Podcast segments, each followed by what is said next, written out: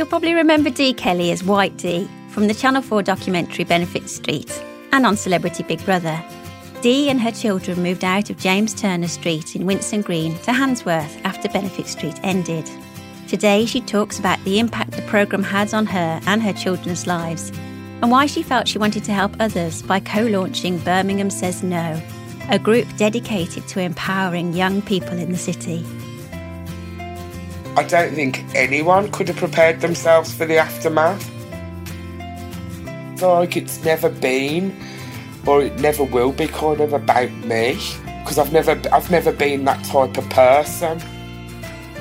There were so many young people out there who cared and were against this gang life and this knife culture, and that's when we kind of thought, I think we could do, you know, we could do something with these young people there are people out there who are willing to to listen to you. And a lot of the problems that we've come across is that young people they have reached out to people in the past and they're just not heard or it's batted off. You can understand then why they're not willing to come forward or they're not willing to sort of say listen I'm in this situation and I'm really really scared but we are here to listen. Welcome back to Brummie Mummies my name is Zoe Chamberlain. I'm a journalist, author, and mum. I launched Brummie Mummies as a community for families to help people to connect both online and in person. My goal is to share with you stories from the most inspiring mums and dads to help you find out how they juggle family life and everything that comes with it. So let's get straight into talking to Dee about everything that's happened since Benefits Street and why she's doing so much to help young people in Birmingham. Hi, Dee. Thanks for joining us on the podcast today. Hello, Zoe. You're welcome. Thanks for having me on the podcast. Well, um, what you've been doing is just amazing. You're a fantastic ambassador for Birmingham and, and helping people in Birmingham. Tell me a bit about life on Benefits Street. How how was that, and how has that kind of affected your life since? Believe it or not, January 2014 was when that documentary was aired. So we're talking it six, no, eight years ago, eight years ago this month, which is just pure madness. And I'm, I'm still here, Zoe. I don't know how I'm still here, but, um, you know, I do miss it. I do miss it because life was so perfect back then. Do you know what I mean? And it's like, but life, I suppose everything has to change, doesn't it? Everything has to change. And I'm not saying my life's not perfect now, but it was perfect then. I suppose prog- we, we all progress, don't we? We have to move on or or not move on, or I don't know. Bittersweet, yes. isn't it? It's bittersweet. Yeah, because obviously you moved away and you're not so, so, much in touch with people from Benefits Street. No, it's all, I'm still in touch with. Um, I'm in touch with quite a few, but nobody was actually on the show. So mm. yeah, so that part, you know that part is a shame. But like you said, you know what I mean. It's like we all we all grow, don't we? And it's like I'm, you know, like I said, I'm I'm still cooking dinners for people on a bigger scale. I'm still like it's kind of like what impact do you think it had on your kids? Do you know, the kids, it was kind of like really weird because obviously they've grown up a lot because it was such a long time ago. I think Caitlin was about 14, 15, and Gerard was obviously really small. He was only five. Um, back then, when it was actually happening, I think we protected them so so much. The schools that we're at were amazing. Do you know what I mean? And and obviously, you know, my friends and my my my, my family and stuff was so kind of, you know, on point that it didn't really affect them as much now sorry, not now, back then. Do you know what I mean? Like they they still mm. went to school and they still did what they had to do and things like that. And they're very, very grounded children, which you know I, I am truly blessed. And so, what about Celebrity Big Brother? How was that? Looking back on it now, it was one of the best things I've ever ever done in my life. I'd never. I mean, I was a, a massive fan of Big Brother from from the day from the date, very, very first aired, but I'd never, ever, ever wanted to go in there. But the opportunity obviously they came to me and the opportunity arose. And the more people that told me that uh, you know who does she think she is? She's not a celebrity. She's not this. She's not that. Then the more i kind of dug my heels in and thought you know something? I'm going to do it. I'm, I'm going to go in anyway. I think more so just to really annoy the people who are out there who think they can judge and say you know she ain't this she ain't that. And i'm like well it's not like i've begged these people to go in. They're actually begging me to go in. So i'm going to go. Because i'm very stubborn I suppose, like that. But yeah, so it was it was very, very surreal and definitely one of the mm. most amazing, amazing moments of my life, yeah. Apart from missing the children. but like I said, you know, yes. again, I made some amazing friends. It's kind of was in there with some fantastic people and I'm still very, very close to obviously to young Ricky from Geordie Shore and Kellie Maloney was in there. Me and Kelly are amazing friends. You know, she comes over here, and I, you know, I've been over to Portugal because you know I'm blessed that she's she's made Portugal her home. Um, so I've been over to see her, and I still speak to like Audley Harrison and George from Gogglebox, and, and as I was saying, it's kind of like we don't kind of click because we'll be speaking to each other on the phone, and then someone will go is that is that so and so? And I'm like, yeah, because I tend to, and they're like, oh my god, you mean you mean off the telly? And I'm like, yeah. but I can't because they're friends now, if that makes sense. Yeah. So it, I just still find it just like totally surreal that it's you know that I'm talking to these people as friends, but other people are like, oh my god, I can't believe you just spoke to them, and I'm like, well, why? Because they're my friend, but. It, it's just weird. It's it, but lovely, surreal, lovely. You can't ever have imagined the aftermath of uh, Benefits Street. Did you ever think that it would go kind of the way that it did? I'm so hard. I never ever thought it'd be aired, if I'm honest with you. Um, I don't think anyone could have prepared themselves for the aftermath.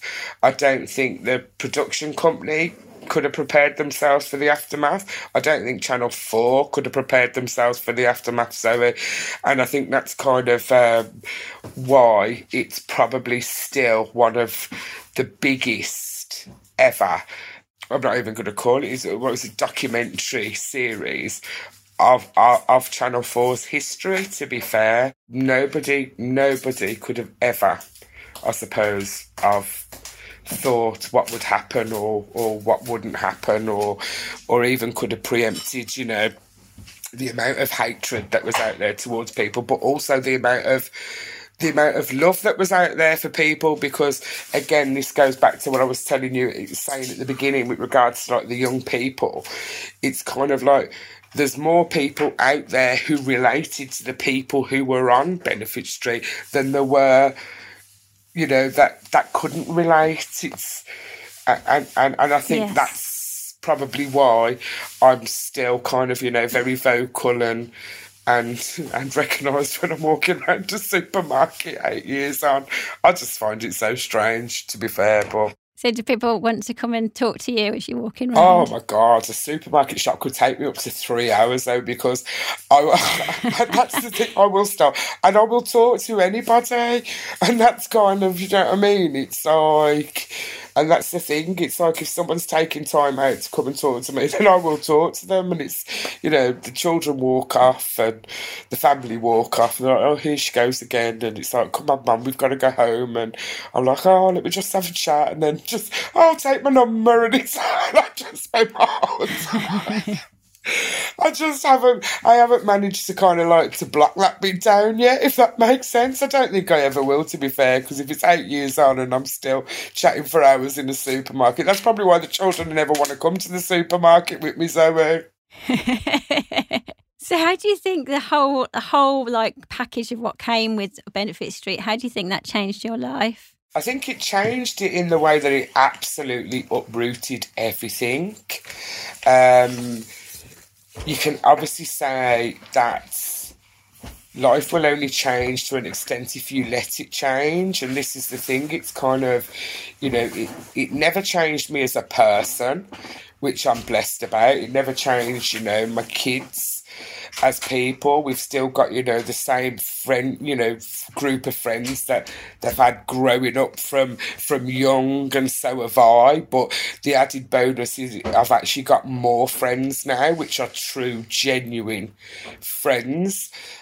The opportunities it's opened me to have been amazing, but the opportunities, but it's also opened me to a lot of opportunities with regards to now because if if I have to kind of like I said, it's it helps I suppose when you're rocking up to like a venue and it's kind of like, oh I'm here, yeah, I want to talk about this event that I want to put on here for young people and it's kind of like, oh, are you um are you um day off And I'm like, yes, and they tend not to say no then, which is kind of like, which is, uh, you know, something nine times out of ten really, really good.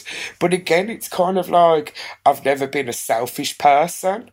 And that's kind of what I do. It's like a lot of what I do, or a lot of what I can do, and people that I can speak to. I always do it for the benefit of others. Do you know what I mean? It's like it's never been, or it never will be, kind of about me because I've never I've never yeah. been that type of person. No, and thank goodness you've never changed throughout well, it all. Some people say thank goodness, but others, yeah, but but it's it, it, it, and I don't know. It's just I haven't I haven't changed. It's like I say, you know, it's like mm. when people are like shocked now, they're like, "Well, where are you living now?" And I'm like, "What do you mean? Where am I living now?" I mean, I live in Handsworth, Birmingham, and they're like, "But I thought you'd have moved." I said, "Well, why would I have moved?" Do you know what I mean? It's kind of like it's it's where I was brought up, where my kids were born, and where their friends are, where my friends are, where their school is. And why would you move from from something like that? So tell me all about Birmingham Says No and what what exactly it does. Um, Birmingham says no. Basically, um, it it started as part of a nationwide initiative, and it was the long and short of it was was um, victims and families of of anybody affected by knife crime um, were meeting up and down the country at the same time on the same day. It was the twelfth of October in two thousand and nineteen, and it had kind of built up a lot of momentum on um, social media um, with different people from different parts of the city. Like you had Coventry, Manchester. It was. It started off down in like London, and um, I was asked by a friend of mine, Rachel, she was sort of, you know, her her son was um, was robbed at knife point in a park in Perry Barr um, for his phone. So she, you know, obviously it's one of them. And she's a parent. Her son was, you know, affected. She kind of answered a call and said, "I'd be interested in doing like the Birmingham says no." Um, but then, like, yes, yeah, so she, she sort of knew my situation as well, and I said, "Well, I'll come along and you know we'll have a listen and see what it's about." So it was it was about parents and friends and and and people just protesting. Um, it was supposed to be a protest about you know the effects of knife crime and that it is happening and why aren't people listening. But after a couple of meetings, we kind of thought who really listens when you protest? A lot of people who who protest are seen as causing more trouble than than making awareness. So instead, we, we, we swayed towards well, what could we actually do? And it was Rachel was like, I think we should just take over Victoria Square and just do an event. You know, try and turn it into an awareness event. Well, it just absolutely blew us away, Zoe, to be fair. And we had young people turn up to to to sing, to rap. We had dancers, we had bike ride, you know, young lads who were part of the bike life movement. We had guest speakers who were speaking through lived experience. Um, we had someone who was who's very very well known in Manchester. I think he was he was um, he came down to speak about the um, you know his experience of gang life and and what he'd been and prison life and what he'd been through. And I think he'd been sort of like shot or stabbed twenty six times times, oh, and you know, and, and obviously, you know, was was still alive. It was it was amazing. What it turned into was something amazing, and after that, we kind of, you know, sat down and thought, well, where do we kind of go from here? And that's when we kind of thought, do you know something? From the young people who just answered a call, they'd never heard of an organisation called Birmingham Says No. This is, you know, this is what we're going to do. And they just flocked to it. Do you know what I mean? It was kind of like, so I think it showed us as people that there were so many young people out there who cared and were against this gang life and this knife culture, etc., etc. And that's when we kind of thought, I think we could do, you know, we could do something with these young people. Something positive. Because I think you say sometimes it's always portrayed in a negative light, isn't it? Whereas it is good to show the positive side about what young people are doing. And and one million percent, and that's the thing. It's kind of like in the media outlets, even on social media, it's very very rare you see the positiveness in young people, um, and we just see it. It in droves. There are so many amazing, amazing young people in our city and beyond. You know that that that don't want to, you know, get inv- involved in gang culture, that don't want to go down the life of of, of crime. They they just want to live and they want to live safely. They want to dance. They want to ride their bikes. They want to, you know, make music that that doesn't incite hatred and incite violence. Um, they they just want to they want to go to the park and play football with their friends, you know. And there's more of that out there, but it never ever gets seen. And I think that's why what we decided to do then, we said, you know something, we're going to do another event. And we decided to throw what we'd class as like a Christmas kind of party. Yeah. And it was it was an open mic because you know all the kids are out there, they're into the the rapping and the the music and and and and blend it in with with a dance competition. So um, our our motto is kind of beg, borrow, and plead, and that's kind of like you know, and we and we do that an awful lot.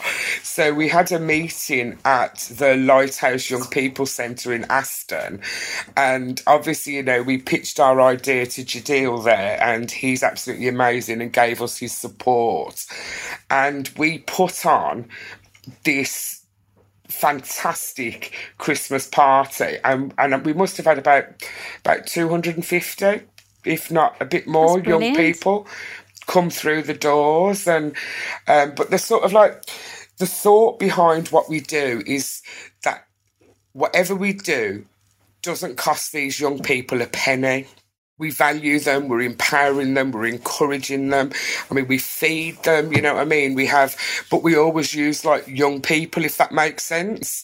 Um, so sort of like we put pleas out on Facebook for raffle prizes, and someone donated us, you know, a, a, box at Birmingham City Football Club with, you know, with tickets. We had spa days. We had, you know, chocolate, big hotel de chocolate gift sets, and and everything was donated. And then an amazing member of the public donated prize money. So because what young person does not want cash? They want cash. Of course they do. so, you know, so, so, we kind of lure them, lure them in. We're like the Pied Piper. We lure them in. We, you know, you come, you sing your song, you dance your dance. If you voted the best, you can win. You know, we had two hundred pound prize money for the winner, and then it goes down a bit for second place and third place. But you know, you just give them a raffle ticket when they come in the door and say, "Keep that. That's your free meal," and then raffle tickets, and then keep them ones, and and that's your, and and they're always like, "Well, what's the catch? What's the catch?" And we're like, "Well, we haven't got a catch." You know, we're just and and that just goes to show that these young people they just don't get offered anything by anybody without somebody wanting something back in return. And I think that's why we've we've managed to well, let's say grow. Our following has just absolutely spiraled out of control. And ninety percent of it is is young people. I think I love what you said earlier about having the guest speakers there so they're sharing their lived yeah. experiences. That's a really important part of it isn't it? So what what have been some of the experiences of youth violence that you've come across And this again, it's like when we say, you know, when we say about we put on events, obviously, you know, it's kind of not all fun and games because anybody that walks through the door to any of our event, yeah, you can sing, yeah, you can dance, yeah, you can, you know, rap away. But what we do as well is that we, we like, we, we invite speakers along who, who who can talk to these young people, whether they've been, you know, in prison or whether they've been victims of crime or whether they've actually been perpetrators of crimes, that they come along and they talk to these young people, and it's having someone in front of you who's lived the life. Do you know what I mean? And that kind of hits in a lot. You know, it hits in more with these kids because it's like it's I can't stand up and preach to a group of children about being being shot because I've never been shot. Do you know what I mean? I can't stand up and tell this group of young people what it's like to be in prison because I've never been in prison. But these people have, and they're not going to sugarcoat it. Do you know what I mean? It's like we've had. Um, we had um, we had two guest speakers come down um, come to one of our events the once and they were just so open um, one was John and one was Ezekiel and they were real you know high up in in the county lines organisation I mean John who was from Liverpool he, he practically invented the county lines yeah. do you know what I mean yeah. back in the day and and they were just very honest and they told you know what they did to groom young people and and kind of like you know the horrific things you know how they used to lure people in. And that's the thing with these these people it's like the lower level is the vulnerable children that are being you know forced to sell drugs. They're being you know sexually exploited. I mean, we had um, a mum, a young mum, whose daughter was was groomed by these gangs, and and the the sexual abuse that she went through was absolutely horrific, and she had to actually be taken away from the family in the end to you know just to protect her because you know, obviously the mum, she's she's like, no, this isn't happening to my child, and and you know their house was targeted, the rest of their family were targeted because they wanted this girl back, and you know, that's and that's just the, heartbreaking. It it really is, and it's you know with um some of the things we've come across, it's it's just it it, it it's practically brutal it's practically brutal. Some of the things we've seen and some of the things we've heard.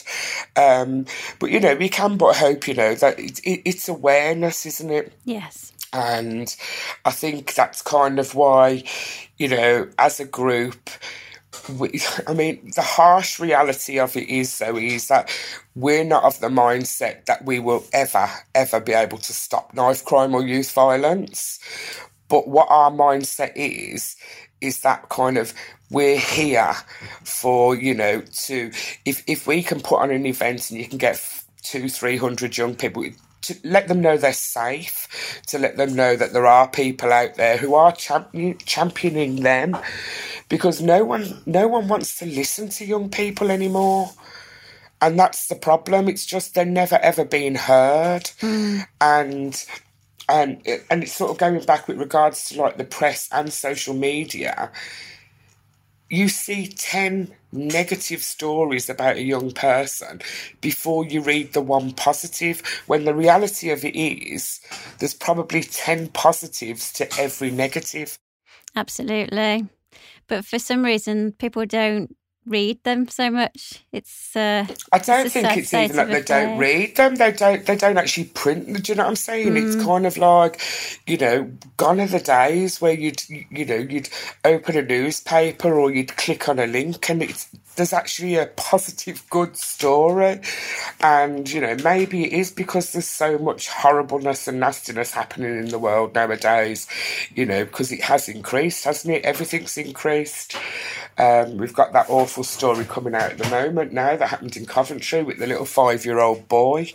Do you know what I'm saying? Mm. And it's, mm. it's, you know, there's so much heartbreak out there in, in, one way or another. And then obviously today, um, it's come out that, you know, obviously we don't know too many of the details, but he, he was stabbed to death, a five year old stabbed to death Do you know what I mean? Shocking. It's kind of like there's something, definitely something seriously, seriously wrong in this world at the moment. But I guess it's great to get a group together and and and kind of talk to them at a young age to raise awareness, as you say, because I guess particularly with grooming and county line stuff, I imagine you don't realize that it's happening to you until you're way down the line. You kind of it's it, it, you're vulnerable, aren't you? And you don't realize that actually you're going down that path, perhaps. Most definitely, and I think it's society makes you vulnerable as well. And again, it's all this, isn't it? It's like, you know, with TVs and adverts and Instagram, you know, even with regards, even you go back to bullying, if you don't look social media perfect, you're an easy target, aren't you? So it's kind of like, you know, group of girls, group of lads, they take the mick out of, you know, a young lad who hasn't got like, you know, the latest trainers or the latest tracksuit and, you know, that, but, but these things, that they're just costing a fortune. The cost of having the latest trainers and the latest, the latest tracksuit is just ridiculous nowadays that not everyone can afford it. But this is what these groomers are watching. And it's like, you know, it's kind of like, do they target these children knowing, you know, and they sort of lure them in with the incentive of, oh, if you just look after this for me, you know what I mean? And I'll get you a pair of trainers and you won't be bullied anymore or you won't. It, it, it, it's absolutely vicious how they work.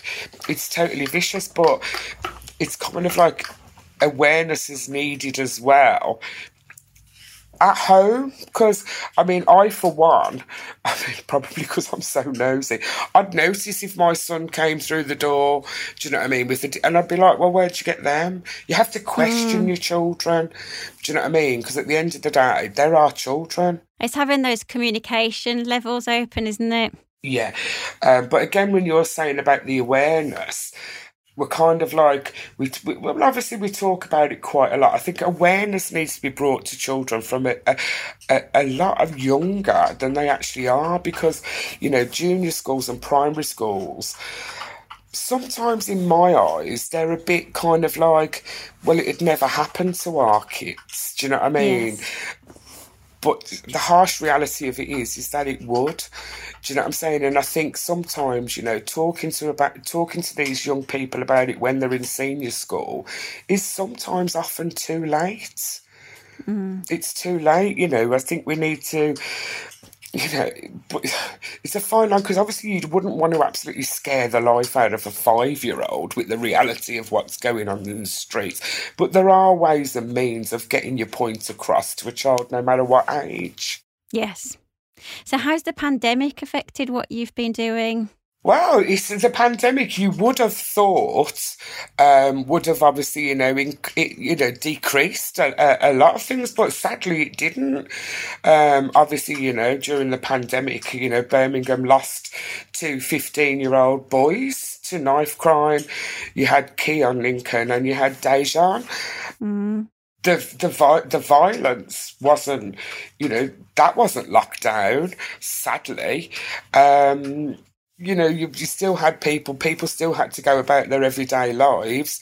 And obviously, you know, drugs were still being sold and drugs, you know, young kids were still being taken off the street and gangs were still roaming round and, you know, and, you know, but sadly, it, it didn't really decrease at all. It, I think the figures actually went up a little bit towards the the midway through the first lockdown, shall we say. So, so have you been able to support young people during the pandemic? Well, this is the thing. It's kind of like we have um, a lot. Obviously, most of our followers are on sort of, you know, the young followers on like the Instagram stage.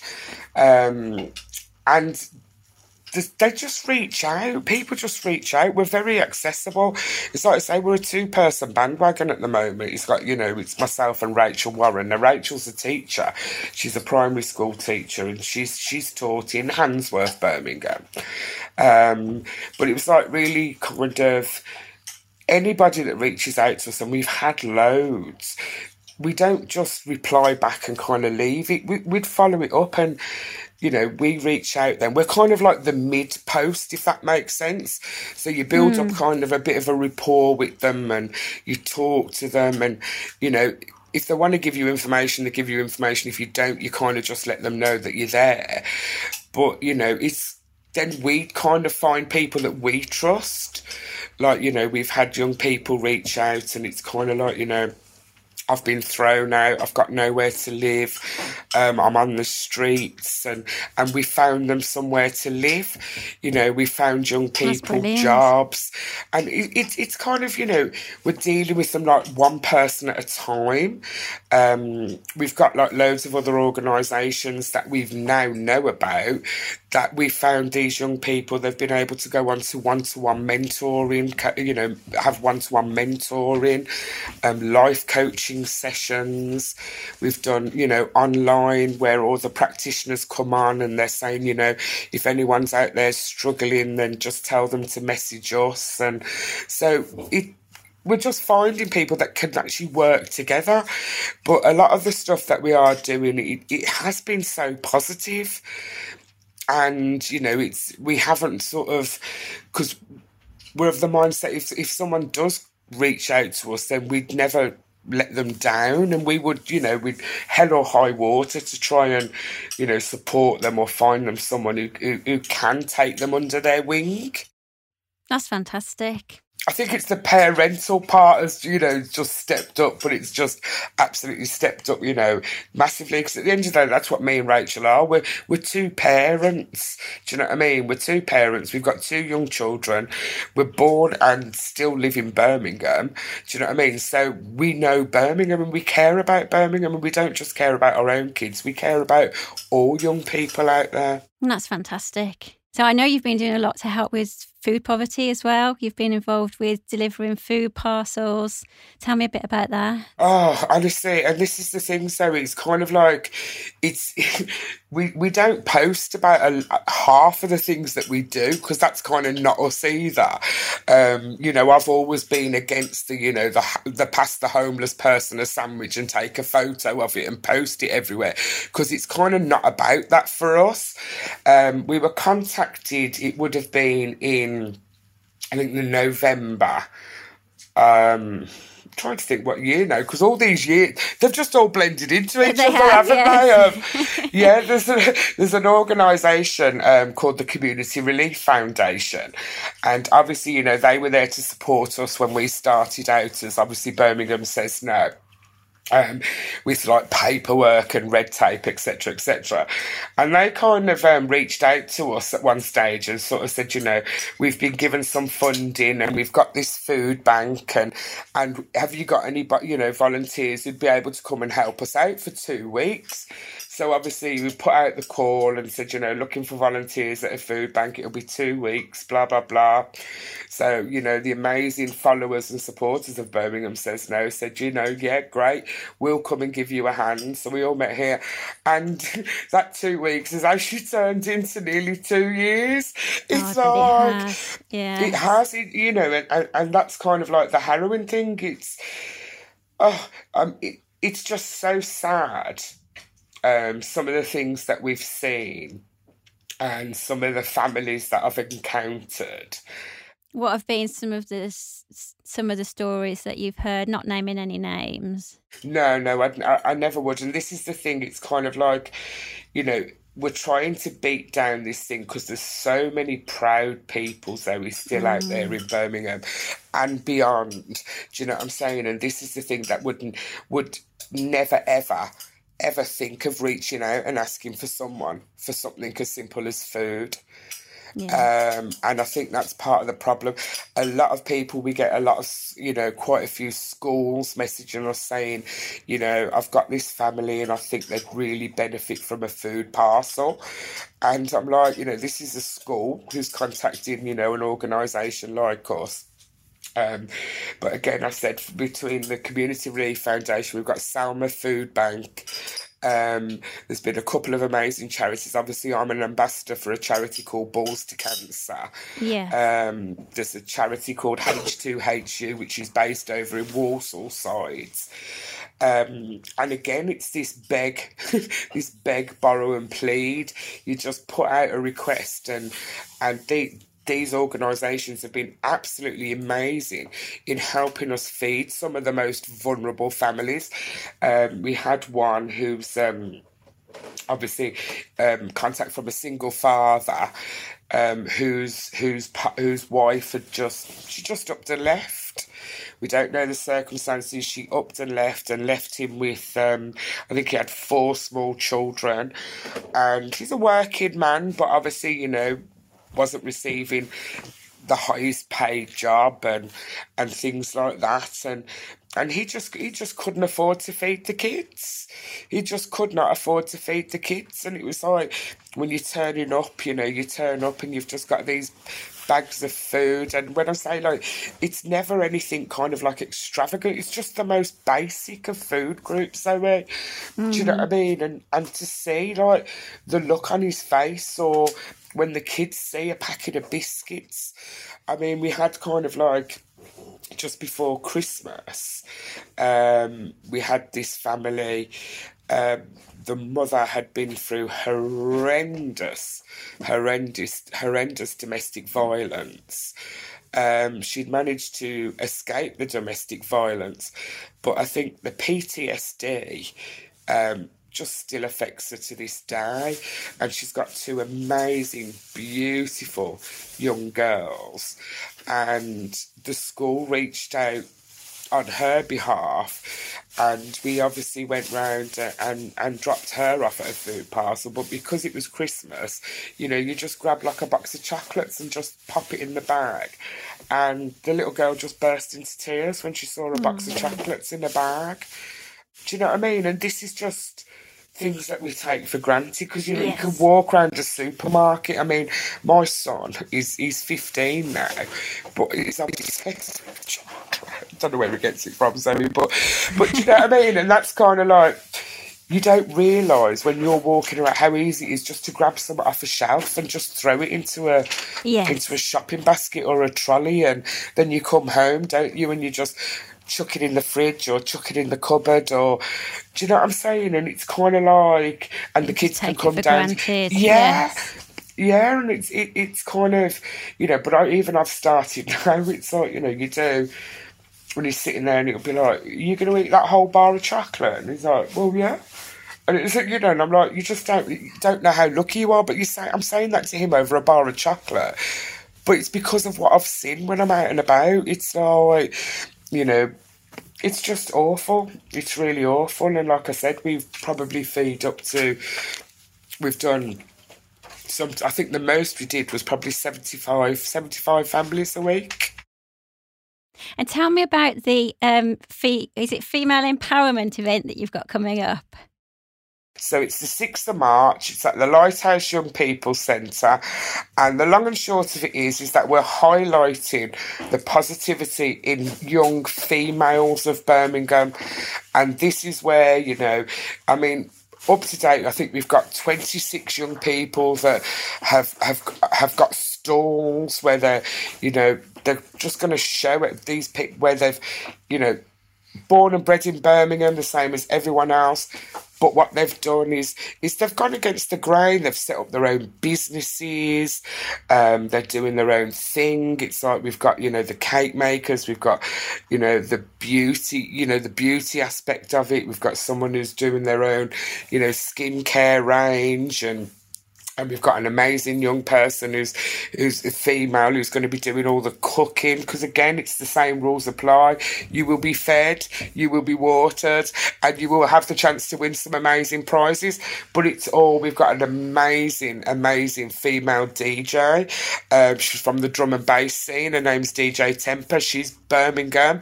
I mean i'm a bit biased because mm-hmm. obviously like she's um, she's my daughter's aunt but but again she's female and she's absolutely smashing it out there at the moment. So it's going to be a full female event because I think, again, as well, with regards to the field that we're in, young girls and females, they're often forgotten. But they do play a vital role in society as well. And this is why it's kind of like they're never champions and they're never empowered until now. So, yep, the 6th of March will be their day. So, really, really looking forward to that. And again, we've got some very, brilliant. very powerful female speakers coming in to speak to them about their life experiences as well. Yeah. So, I'm really looking forward to that. It's going to be brilliant. So, we have a series of questions we ask all of our guests on the podcast. So, I'm going to fire them at you now, if that's okay. What would be the two things you tell your 18 year old self if you had the chance? Now, see, I've, I have actually thought about this one, you know, Zoe. And I would possibly just tell my 18 year old self just to keep doing what you're doing because I think it's my 18 year old self is what's actually made me who I am today. And I'm perfectly happy, kind of like with how things have turned up. You know what I'm saying? It's like your past defines your future. So, kind of, if I was to go back now and try and tell my 18 year old self something completely different, I probably wouldn't be who I was, who I, who I am today. Does that make That's sense? That's so true. Yeah. And it's it's I mean you know yeah it does probably you know. I'm think because obviously thinking back to when I was sort of 18, I'd kind of like you know started on like the YTS, you know, left school. I mean, no one would probably no one would probably know what the YTS is anymore. But I was so happy with my life as an as, as an 18 year old, you know. I wouldn't change anything or tell myself anything. That's wonderful. See, I can't, I can't, can't actually put, my, that, put my finger really? on when it actually did go wrong, Zoe. But I know at 18 I was probably all right. And that's why it was kind of like, yeah, so it was, yeah, so at 18, if, when I thought about it, I thought back and I thought, you know something, nah, I'd just say, just keep doing what you're doing at 18 years old. I'd definitely tell myself just to keep doing what you're doing, yeah. Good for you. So, what are three things that you love to do every day? What do you do kind of the start, the end of the day, oh, or any oh, routines? Oh, start the day, it's got to be obviously. I'm probably one of the most famous tea drinkers in the world. I cannot do anything, Zoe, anything until I've at least had two cups of tea. Oh, I'm with you on that. So it's like you, you open your eyes, you walk past the son's bedroom, you're hollering at him, get up, it's time for school, come down, kettle's on, boom, cup of tea. So I'd even have my first cup of tea but even before I even bother calling that boy again. Do you know what I'm saying? So I think it's essential that you start the day with a cup of tea and you finish the day with a cup of tea. That is one of the essential things. I absolutely love cooking as well. So it's like mine are, you know, they're not really into kind of like the takeaway flex. Whereas every now and again it'd be, oh, do you want pizza? And they're like, no, I'd rather you cook. And I'm like, oh God, you know, because you're willing your kids to have takeaway so you can have a day off from being in the kitchen. Um, so I do really love cooking. So then that's another good thing. Is kind of I will always end up in the kitchen and I, and deciding what to do and you know experimenting with a lot of stuff as well i don't you know it's kind of you know different stuff different flavors. Oh well i'll try this today. And nine times ten out it works but you know there's always the one time. So just to round off uh, to going back to what we were talking about at the beginning what would be the one piece of advice you'd give to someone who's affected by youth violence? Um, the one piece of advice I'd give to someone is that it's kind of like there are people out there who are willing to to listen to you and it's kind of like and a lot of the problems that we've come across is that young people they have reached out to people in the past and they're just not heard or it's batted off or it's kind of and you can understand then why they're not willing to come forward or they're not willing to sort of say, listen, I'm in this situation and I'm really, really scared. Well, we've had it a few times, but we are here to listen. And this is the thing, it's just, you know, it's about reaching out to the right person and without sort of blowing up, we are the right people. Do you know what I'm saying? It's like we're not we're not governed by any sort of ruling body. We're just, you know, we're not the police, we're not social services, we're not the education department. We're two mums who care and who've got connections, and we will not abandon you and we will help you. And, you know, we are there for you. And again, we're there for everybody. You know what I'm saying? It's like, no matter what, it's it's a, it's it's connection points. And please, you know, if you are out there and you are worried about something that's happening, or to you or to a friend, everything is completely confidential. We don't pass on information and things like that because that's not what we're about either. We will advise you, we'll direct you, and you know, uh, we'll be there for you. And that's all we can kind of you know say at the moment. And how can young people get in touch if they need They can to? get in touch with us. A lot of what they do is obviously, you know, it is on social media. Um, our Instagram is Birmingham says no, and Rachel, obviously, you know, she she's in charge of the Instagram. I do a lot of the Facebook, so on uh, and Twitter. So on on Instagram, it's at Birmingham says no, and on Facebook, where Birmingham says no to knife crime and youth violence. But we also offer support for parents. We have a lot of like parents contact us via Facebook, and a lot of young people via Instagram. Um, and yeah, just drop us a message, and we never, not, we never ever don't get back to anybody. Well, I think it's absolutely wonderful what you're doing. Thank you so much for everything that you do, and and I just hope that some people listening to this will get in touch and that you'll be able to help even more people. Most definitely. God bless you, and thank you, thank you for having me. Thank you very much. You can read more about Birmingham Says No on our Brummie Mummies Facebook page and on the Birmingham Live website. Also, head over to the Birmingham Says No Facebook page to find out more and get involved. Brummie Mummies is a laudable production brought to you by Brummie Mummies and Birmingham Live. You can download or stream the podcast on all major podcasting platforms, including Spotify and Apple. Be sure to sign up for our free newsletter to never miss an episode. See you next time.